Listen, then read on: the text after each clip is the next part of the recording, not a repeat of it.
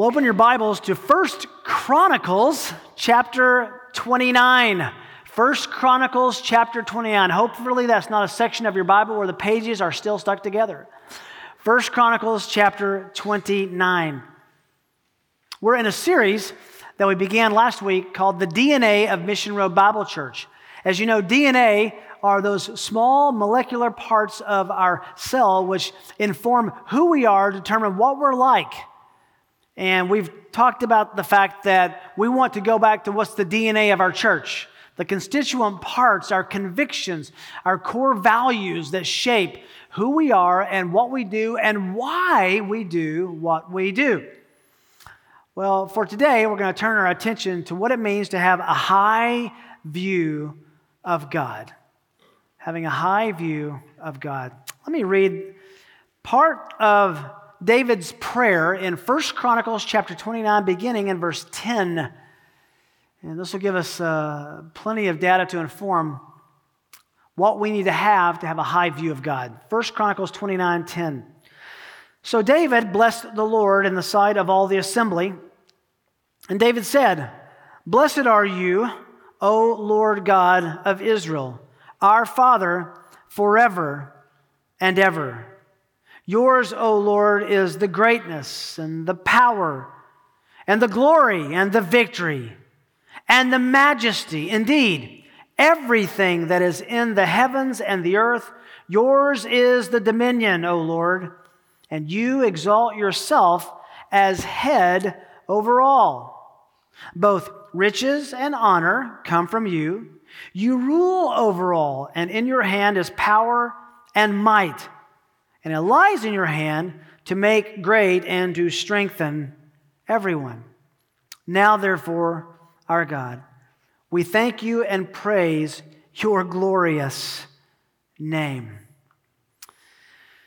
It's not an overstatement to say that we have become intoxicated by the media and the world so that very few people really recognize greatness anymore.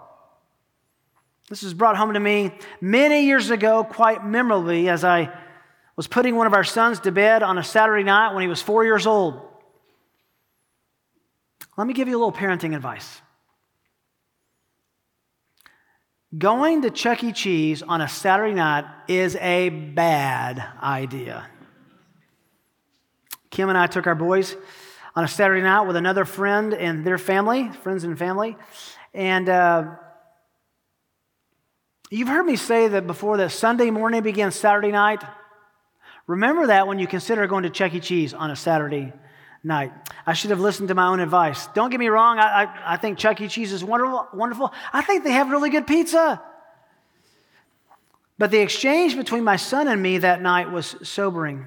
I've been down beside his bed at bedtime to tell him how I appreciated the Lord giving him to me, and we were going to pray together. And it was Saturday night, so I I was saying, it's so exciting because tomorrow we get to go to worship God at church. And he said, Well, can we, remember, four years old, can we also go to Chuck E. Cheese tomorrow? No, we're not going to go tomorrow. And he got quite upset. I finally got him calmed down enough to talk to him and ask him, Why are you so upset? And he told me, Daddy, Chuck E. Cheese is way better than church. Now, think about that for a minute. What he's really saying is that the contents of Chuck E. Cheese, a bunch of poorly animated figures, some video games, some tubes to crawl in and get stuck in if you're a dad, are more attractive than the contents of church. That might be easy to justify and understand as a four year old. Chuck E. Cheese is all about fun. Church should be all about God. What is more attractive to you than the God we come to celebrate and worship with each other on a Sunday morning at church? What competes with that? Do you struggle to be focused and attentive when you're here? Is it possible that you sometimes consider the contents of a Sunday morning and everything we do dull? boring, irrelevant? Let's dig in a little deeper. I think at the heart of all commitment to God is our understanding of God's greatness. Let me say it another way Show me what you're committed to, and I can easily show you what you think is great. John Piper has rightfully and insightfully penned this sentence two sentences actually. People are starving for the greatness of God. But most of them would not give this diagnosis of their troubled lives. The, mist, the majesty of God is an unknown cure. We're starving for the greatness of God. Do we know it? Do we recognize it? Do we feel it? Do we sense it? Do we find Him satisfying that hunger and that thirst of our soul? I am convinced, and I'm more and more convinced the older I get, that a great vision of a great God is the key to life. It's the key to the church, it's the key to all evangelism and missionary outreach. A generation ago, A.W. Pink bemoaned the problem of a wrong and low view of God. This is what he wrote. The God of this century no more resembles the sovereign God of Holy Writ than does the dim flickering of a candle the glory of the midday sun. The God who is talked about in the average pulpit, spoken of in ordinary Sunday schools, mentioned in the much, much of religious literature of the day, and preached in most of the so called Bible conferences, is a fragment of human imagination, a figment rather, of human imagination and an invention of maudlin sentimentality. The heathen outside the pale of Christendom manufacture a God of their carnal minds. In reality, they are but atheists, for there is no other possible alternative between an absolute supreme God and no God at all. A God whose will is resisted, whose designs are frustrated, whose purpose is checkmated, who's possess- who possesses no title to deity and far from being a fit object of worship means nothing, merits nothing but contempt. This is no God. End quote. So, how can we shape our view of God to that which brings him glory and brings us the satisfaction that our souls desperately desire? Well, we open our Bibles and we begin to learn what God is like and wash our brains from the intuitive notions that we naturally gravitate to about God. As I said, we've begun a series here at Mission Road on the DNA of our church. In other words, what are the constituent elements of what we believe that hold prevailing influence over what we do as a church? Why do we do what we do? And we want to answer that in this coming series that I'll share with the staff. For today, I want us to think about how a high view of God shapes our lives and ministries. Now, when you drop into First Chronicles chapter 29, you're obviously in the last chapter of that book. If you'll turn the page, you can see that. And this is a, an interesting, very, very compelling, interesting chapter because you find at the end of it the death of David and the, the final subsequent, there was about three times that David laid his hands on Solomon to be king. You'll find the final uh, installment of him as the king at the end. But this is this is an interesting moment because David is collecting an offering for the temple so that Solomon can build it. And David was not allowed to build the temple he so longed to build for God. Why? Because of his sin. But he was a part of the collection of the resources that would be needed to build this temple. God prescribed that a temple be built, a building be built as a place of worship and sacrifice, and the people desired it. Its primary function, as you'll well remember, was to house the Ark of the Covenant, which on top of which sat the mercy seat, where the, the Day of Atonement, blood was poured over so that people were forgiven of sins. It was the means that God had given to forgive sin. It's accomplished through a sacrificial system of the day.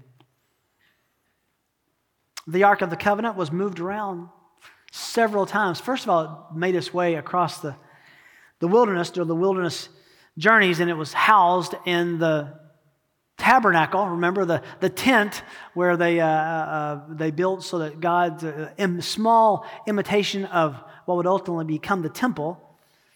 You remember that after they got to Israel, it was held for a while in Shechem, for a while in Shiloh. It was even stolen by the Philistines. And there's an incredible, I think it's 1 Samuel 5, account of where the, the god Dagon, the idol Dagon, uh, lost pretty bad and fell on his face. And then the people were, were afflicted, the men were afflicted with tumors. And I'll let you look up in the Hebrew what that word really means. When David captured Jerusalem, the ark was moved finally there where the future site of the temple would be built. The Temple Mount was where it was chosen to, to reside. It was Mount Moriah, as you'll remember well. That was where Abraham built the altar on which he was going to sacrifice his son Isaac, and the ram in the thicket was caught as the perfect sacrifice for God and for Isaac. All to say, the time came to build the amazing structure of the temple. And David initiated a call to the people. He knew he couldn't build it, but he knew before he died he could raise money for it. It's so fun, by the way, to preach this passage when we're not in a giving campaign. This is not a giving sermon, it's a worship sermon. But I've heard this, this uh, rightfully applied to giving to the Lord and for the Lord and for, for buildings that honor the Lord. And maybe that's for another day, but not today, okay? Let's pick up the story and get some running momentum beginning in verse 1. First Chronicles 29, verse 1. Then King David said to the entire assembly, My son Solomon, whom alone God has chosen, is still young and inexperienced. The work is great. For the temple is not for man, but for the Lord God. We're going to build this temple. Solomon's going to inherit the oversight of it. But it's not for men, it's for the Lord, as much as they would love it. It would be their focus. David had expressed concern before about Solomon's youthful inexperience and his own need to compensate for this by preparing materials for the temple. David knew he was about to die. If you look at the end of, verse, of verses 29 to 30, you see his death. David knew he was approaching death, and he was trying to set up all the resources Solomon needed so that Solomon could, could, could build that temple. Verse 2 now, with all my ability, what a phrase. I have provided for the house of my God the gold for the things of gold, the silver for the things of silver, and the bronze for the things of bronze, the iron for the things of iron, the wood for the things of wood, the onyx stones and the inlaid stones, stones of uh, antimony and stones of various colors, all kinds of precious stones and alabaster in abundance. Moreover, in my delight in the house of my God. What a phrase. The treasure I have of gold and silver, I give to the house of my God over and above all that I had already provided for the holy temple. Now, this, there's a lot in there. David had already provided a lot of his treasure for the building of this temple. And here at the end, he breaks the piggy bank and pours everything else he has out and says, let's use this for God's temple. Over and above what he'd already given. Then he itemizes it, namely 3,000 talents of gold, of the gold of Ophir, and 7,000 talents of refined silver to overlay the walls of the buildings. Just, just, just think about this for a moment. The walls of this building were lined with gold, gilded with silver. Can I give you a staggering figure? Israel's finest gold was imported from Ophir for 2 Chronicles 8 18. And when you add up the amounts that David had given, just hold on to this. David gave for the temple 110 tons of gold and 260 tons of silver. It tells you how wealthy the Lord had prospered the reign of David. Verse 5 of gold for things of gold and silver things of silver that is for all the work done by the craftsman who then is who then is willing to consecrate himself this day to the Lord David is appealing for each giver to consecrate himself it reads literally fill your hands. Be ready to give. Everyone was to follow David's example. What David had in the treasury would have probably been enough, but he wanted them to participate so that they could have ownership and sacrifice for the temple and for the Lord's eyes to see that nothing was more important than him and his worship. Verse 6 Then the rulers of the fathers' households and the princes of the tribes of Israel and tribes of Israel and the commanders of thousands and of hundreds with overseers over the king's work offered willingly they obeyed, they followed suit. And for the service of the house of God, they gave 5,000 talents and 10,000 darics of gold, and 10,000 talents of silver, and 18,000 talents of brass, and 100,000 talents of iron. This is given so we know that they gave and gave sacrificially.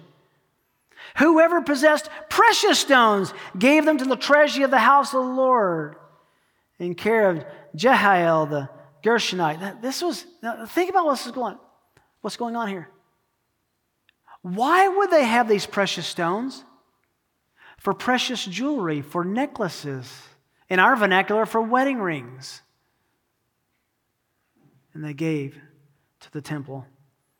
Then the people were so sad that they had lost so much. No, then the people, verse 9, rejoiced because they had offered so willingly for they made their offering to the Lord with a whole heart, and King David also rejoiced greatly.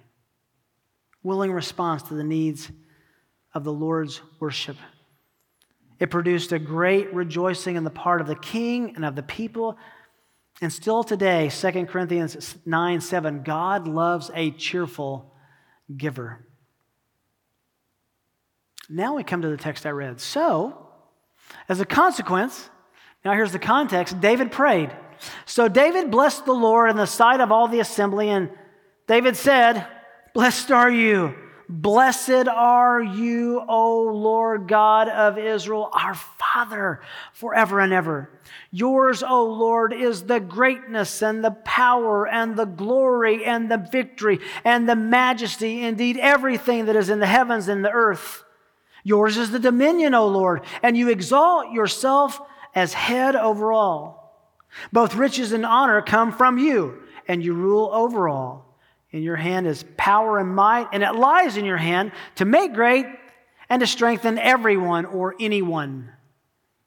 Now, therefore, our God, we thank you and praise you and praise your glorious name. Then he goes on to talk, talk about the fact in verse 14 who are who are we that we're able to offer such generosity? Because all things come from you. Aaron let us in a great scripture reading earlier where Isaiah 66 says, Where's the house you're going to build for me? You do know that I made all the things that make up this house. David affirms that. He talks about their sojourning in the, in the wilderness. Look at verse 18. O Lord God of Abraham, Isaac, and Israel, your fathers, our fathers preserve this forever in the intentions of the heart of your people and direct their heart to you. This goes to motive, this goes to heart. And then in verse 20, all the assembly blessed the Lord, the God of their fathers, and bowed low and did homage to the Lord and to the king. Is it possible that the reason that we don't worship like this is that there are too many adult forms of Chuck E. Cheese and distractions in our lives, in our pleasures, in our satisfactions? This leads to a brief discussion of comparatives and superlatives if you're an English minded person, you understand instantly what those two are and how they're distinguished. And nowhere is that more important than how we think about God. Webster's talks about the superlative use of language. It's of relating to or constituting the degree of grammatical comparison that denotes an extreme or unsurpassed level or extent, surpassing all others. It's of the highest order, highest degree. That's superlative. And it usually is has EST at the end. Best. Highest. Bestest, I like that. Um, most glorious. All of those EST and S words that say not just compared, but better. Now, the comparative degree is, is important. The comparative degree is usually denoted by the suffix er. Better, higher. God is better, God is higher than anyone he can be compared to, but he's not just comparative, he's superlative. He's best and highest. So, with that, I want to go back to verses 10 to 13 and focus our attention there. L.C. Allen comments when he talks about this prayer, he says this this is great. David's prayer ransacks the theological dictionary as he grasps for terminology to express his high view of God. He ransacks the theological dictionary. He, he almost runs out of superlatives. John Hicks claims that, quote, this is one of the most paradigmatic or exemplary prayers in all the Bible, end quote. And he's right. So, if we unpack it right, I think we can find some superlatives of God here that not only feed our worship, but that also pull us to a higher view of God so that He is the highest in our minds. And we have a high view of God. So, let's find those together. I want to find with you eight superlatives that reflect a high view of God. Now, in fairness, I could have had 14, okay? But we're going to group some things together. And uh, someone says, Well, how many, how many points should a sermon have? And the answer is as many as the text has. And there's a lot of them in this one. So we're going to hold on tight and take a ride with David on this train of praise that he's kind of hooking our minds to. Eight superlatives that reflect a high view of God. And these are the views of God, a vision of God that we should have individually so that it informs our corporate worship. We will not have a high view of God as a church unless, as individuals, we maintain a high view of God ourselves. The first one is that God is unsurpassed in greatness. None greater. No, no one, nothing greater. He is unsurpassed in greatness. Verse 10 So David blessed the Lord in the sight of all the assembly and said, Blessed are you, or blessed are you, O Lord. That's a strange thing. How does David bless God? The Hebrew term is barak.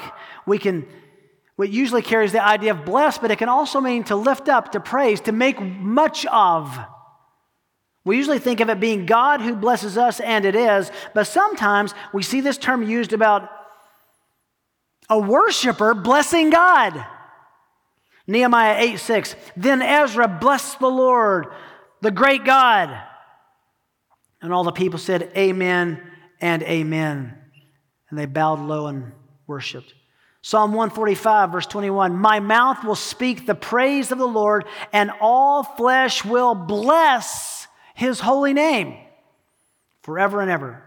And then the most famous articulation of that, I'm sure you're already singing, right, in your mind, from Psalm 103 Bless the Lord, O my soul, and all that is within me, bless his holy name. This is an incredible prayer of David and a song that he wrote where he's actually singing and preaching to his heart. He's talking to himself, You, heart, bless the Lord, O my soul and all that's within me. Everything. Bless, make much of his holy name. Bless the Lord, O my soul. How do you do that? And forget none of his benefits. You will not praise and bless God unless those ideas for praise are supplied by reasons to praise. So David starts itemizing. Who pardons all your iniquities. Is that worthy of praising God? That you're forgiven for your sins. And this side of the cross, we know that He did it at the expense, at the cost, at the sacrifice, at the execution, at the crushing of His own Son in our place. Who heals all your diseases. He's the controller of our bodies who redeems your life from the pit. He can rescue us from any situation, who crowns your, you with loving kindness and compassion. I love this. Who satisfies, what a word, who satisfies your years with good things, so that your youth is renewed like the eagle. Bless the Lord acknowledging him, blessing him, giving him honor and due the honor that's due his name, making much of God blesses him.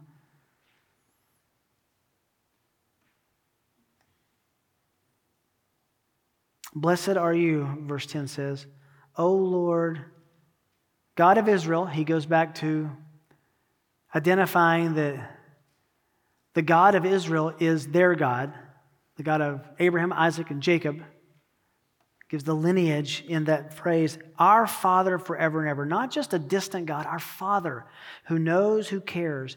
Verse 11, yours, O Lord, is the greatness. The Hebrew is an interesting construction here. It says, belonging to you is the greatness. And the idea is belonging to you alone. Gedula, greatness, dignity. Psalm 145, verse 3. Great is the Lord and highly to be praised. His greatness is unsearchable or unfathomable. You cannot plumb the depth of that part of the ocean. It, your string reaches the end and you're not to the bottom. That's the idea. His greatness is unsearchable. Then I love this. Parents, listen to this. One generation shall praise your works to another. There's an entire parenting course in that phrase. One generation praises God to another. Let me tell you what's great about our God, what He's done, who He is, what He's like. And you shall, and shall declare your mighty acts. Look at what God has done in the pages of His Word. Look at what God has done in the life of our family. On the glorious splendor of your majesty and on your wonderful works, I will meditate. I will think on these things, which generates praise. Men shall speak of the power of your awesome acts, and I will tell of your greatness. Can we just be convicted for a minute? It ought to be, according to David's example, that our conversations with each other should, should orbit around our great God what he's done, who he is, what he's doing in the pages of his word and in the chronicles of our own lives.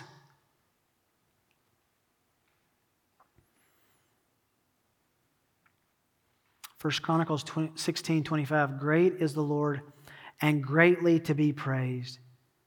Great is the Lord, and our praise should be commensurate. It should be great as well. Psalm 48 1 The Lord, great is the Lord, and greatly to be praised in the city of our God and his holy mountain. Are you? Are you personally persuaded that nothing,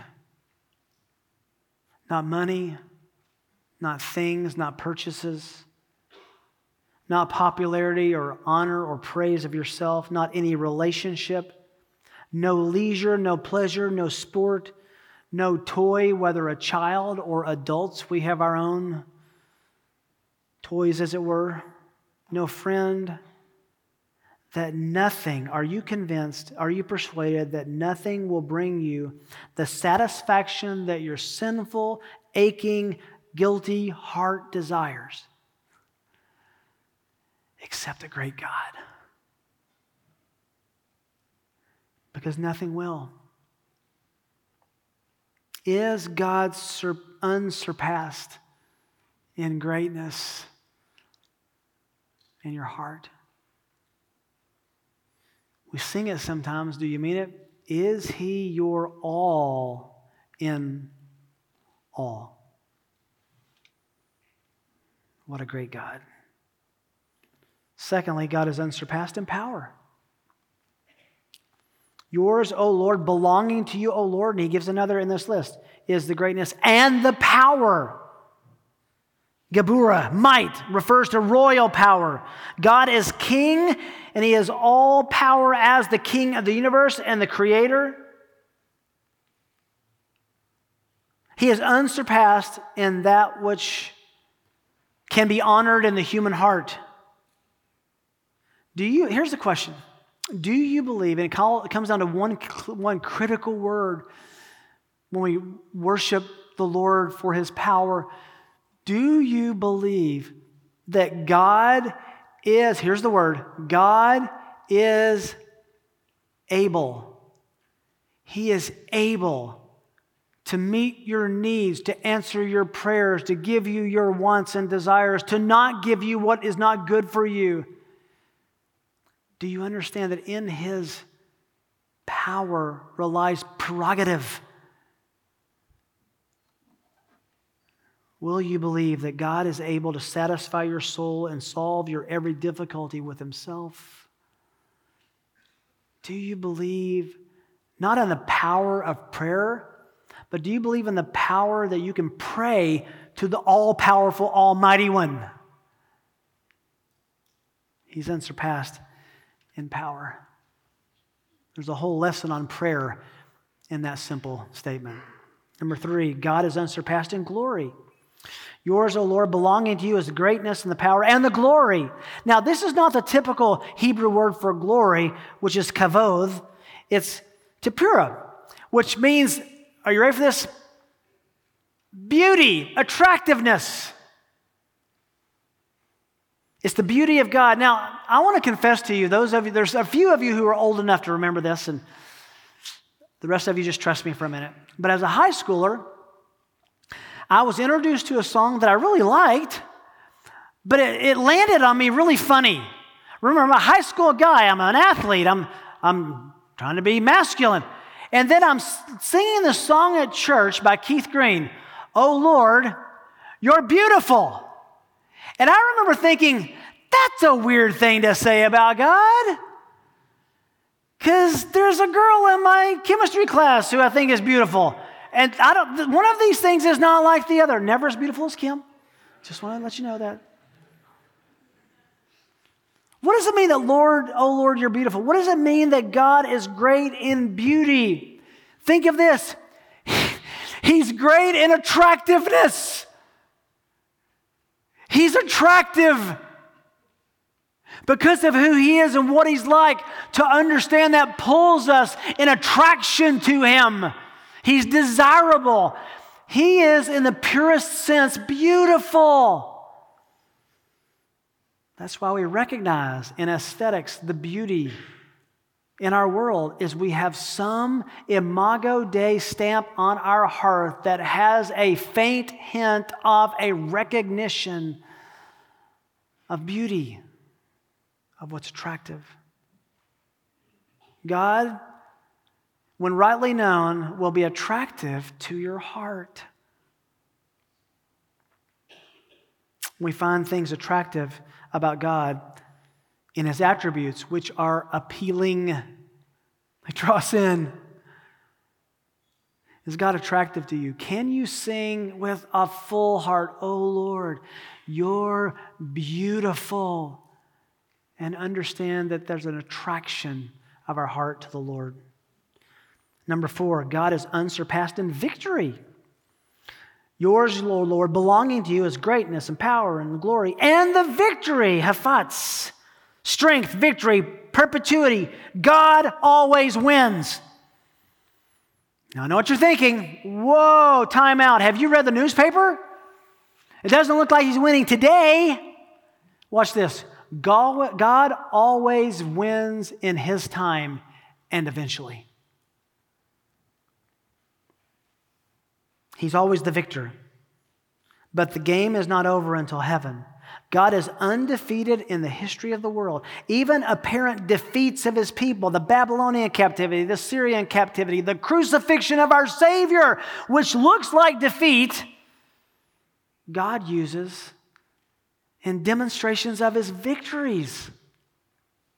All things work together for good, Romans 8 28 says to them that love God and who are called according to his purpose. So David looks and says, I don't care about the enemies surrounding us. There is always victory in God himself. Said another way, you cannot beat a Christian. Because according to Luke 12, the worst thing you can do to us is to kill us. And that brings us into heaven. If the great enemy of death is conquered, then what is anything you can do short of that? We win because we're on God's side. Number five, God has surpassed, unsurpassed, I should say, unsurpassed in majesty. Yours, O Lord, belonging to you is the greatness, the power, the glory, and the victory, and the majesty. Hear him ransacking the theological dictionary. What is majesty? Hoth, splendor, majesty, glory, vigor, honor. Majesty means it's more, he is more majestic than anything or anyone.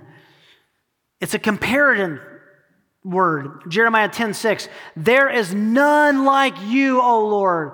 None like you. You are great, and great is your name in might. Exodus 15 11. Moses says, Who is like you among the gods, O Lord? Who is like you, majestic in holiness, awesome in praises, working wonders? He is majestic. And to see him as he really is, is to have our hearts skip a beat and our mouths dry in incredible adoration that he is overwhelmingly majestic in who he is and in what he does.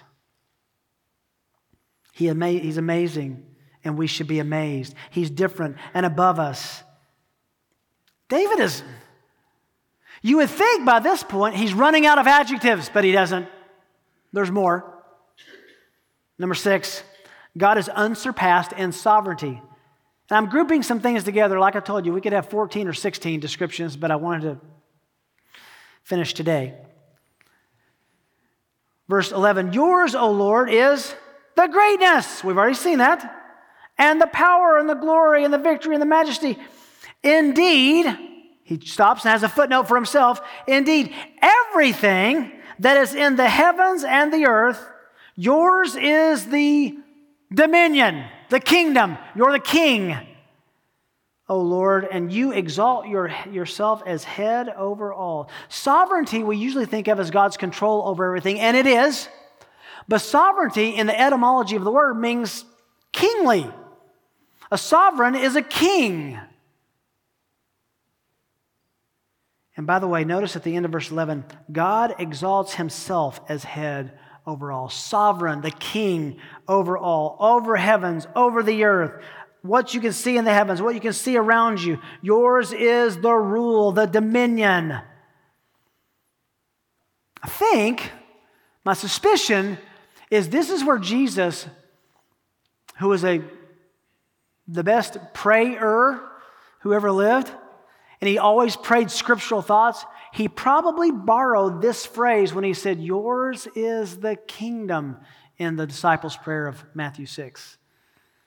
He probably remembered exactly what David said Thine is the kingdom, yours is the kingdom. That's what David is saying. God is creator, sustainer, and sovereign over all heavens and earth, big and small, galaxies and microscopic, subatomic particles. He, he is over all. Abraham Kuyper has famously written, you probably have heard this many times. Kuyper says, There's not a square inch in the whole domain of our human existence, over which Christ, who is sovereign over all, does not cry out, Mine. And he's right.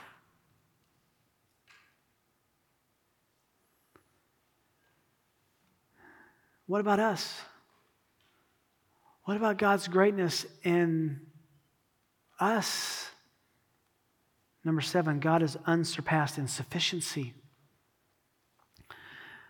Verse 16, verse 12, rather. Both riches and honor come from you. That's what people want. They want stuff and they want to be respected. God is in charge. God is the giver and taker of life and wealth and blessing and honor. Everything we need, riches, everything we want, honor comes from our great God. Said another way, all resources for life come from God. We'll see uh, in a few weeks the sufficiency of God's word that in his word is given to us everything pertaining to life and godliness. We have everything we need, and it all comes from him. All of our resources come from God. We ask him for what we need, we ask him for what we want, but do you recognize do you recognize how sufficient God is without you ever asking him to be? Was having lunch with a friend this week. We prayed for our meal, and then we talked for a few minutes about the fact that neither of us that morning had woke up woken up and said, Lord, give us this day our daily bread. Now, I'm very aware that we have people in and around our church who struggle financially and sometimes creating the resource, finding the resources rather to, to, to eat is, is a challenge. And if that's ever the challenge, please call our office. Please, please call our office. But if you had breakfast this morning, I wonder how many, if any of us, woke up this morning and said, Lord, feed me or I won't eat. And we thank Him for our giving us our daily bread. We recognize that He did that before we even ask Him for it. What a God. He is sufficient to give us what we need and what we want, unsurpassed in sufficiency. And number eight, He's unsurpassed in authority. In authority. And you rule over all. The ruler has rules, which means he has authority to tell us about our world and how to live and how life should go.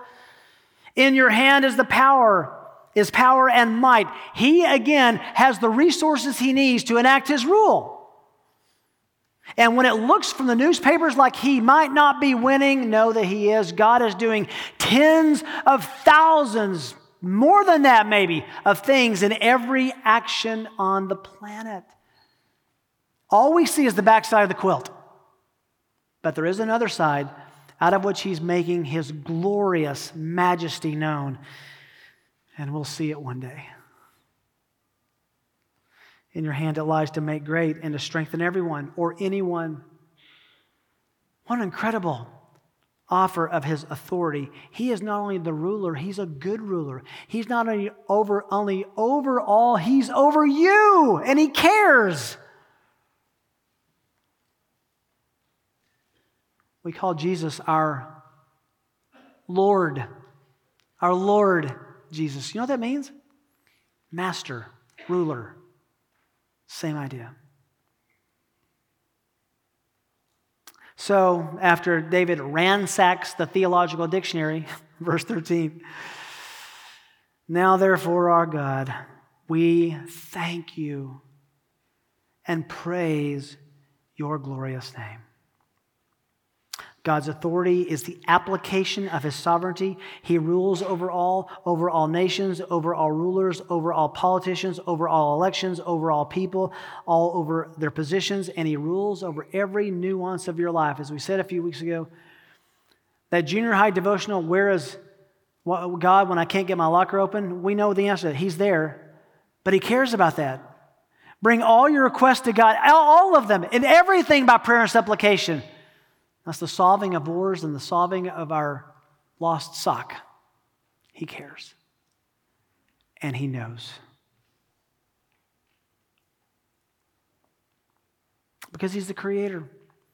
Romans 4 17 at the end of the verse says, God who gives life to the dead and calls into being that which does not exist. There's his authority. His authority comes because he created everything, and all should point back to him. Now, I would be remiss if we talked about a high view of God without talking about the reflex of our understanding about us Isaiah had a high view of God in Isaiah 6. Remember, he's king in the year of King Uzziah's death. All looked lost, all looked dismal. Finds himself in the temple worshiping. He, his senses are overwhelmed. There's probably the smoke of incense. There's, there's thunderous, loud claps of thunder and lightning and voices of angels, and, and, and the, the, the, the threshold's trembling. And he hears, Holy, holy, holy is the Lord God the Almighty. When he got a taste of the greatness of God, you know what he did? He said, Woe is me from a sinful man to have a high view of God necessitates a low view of ourselves and a low view of man. So, how do we develop that? Let me get you to maybe make a calibration in your mind. The key to developing a high view of God, a right view of God, an accurate and a precise view of God is learning how to control your thinking obviously be controlled by what Scripture informs you. You have to distinguish between thoughts, think about this, thoughts and thinking. Thoughts are what happen naturally in your mind. Thoughts are what your brain tells you, what your mind says to you. Thinking is what you say to your heart. Thinking is active, thoughts are passive. Thoughts are what we listen to in our minds. Thinking is not listening to our thoughts, it is talking to our hearts. Thoughts are what we listen to, thinking is what we say, and nowhere is that more important than our thoughts and thinking about God. Remember that incredible indictment in Psalm 51 where God says in Psalm 51 21, Psalm 50 rather, Psalm 50 verse 21. Your problem, Israel, here's your problem. You thought I was just like you. Isaiah tells us his ways are not our ways, his thoughts are above our thoughts. And we have our mind washed and corrected by spending time in his holy word. So we should cultivate the greatness and the gravity of God so that not only is church about God, but church is about God because men and women who love God have made much of God in their hearts. And when we get together, there's only one thing to make much of together, and that's God. It's reading our Bibles with a passion of a love relationship with our great God who has revealed himself to us. Reading good books with friends, talking about God and truth as much as you can with the people who care, and even with people who don't. This, this shouldn't be a chore. We talk about what we love and what's most important to us. So, if we're not talking about God, is it possible that He's not most important to us? It means changing the heart and motivation of our singing to God and about God with passion and focus and the worship that he deserves.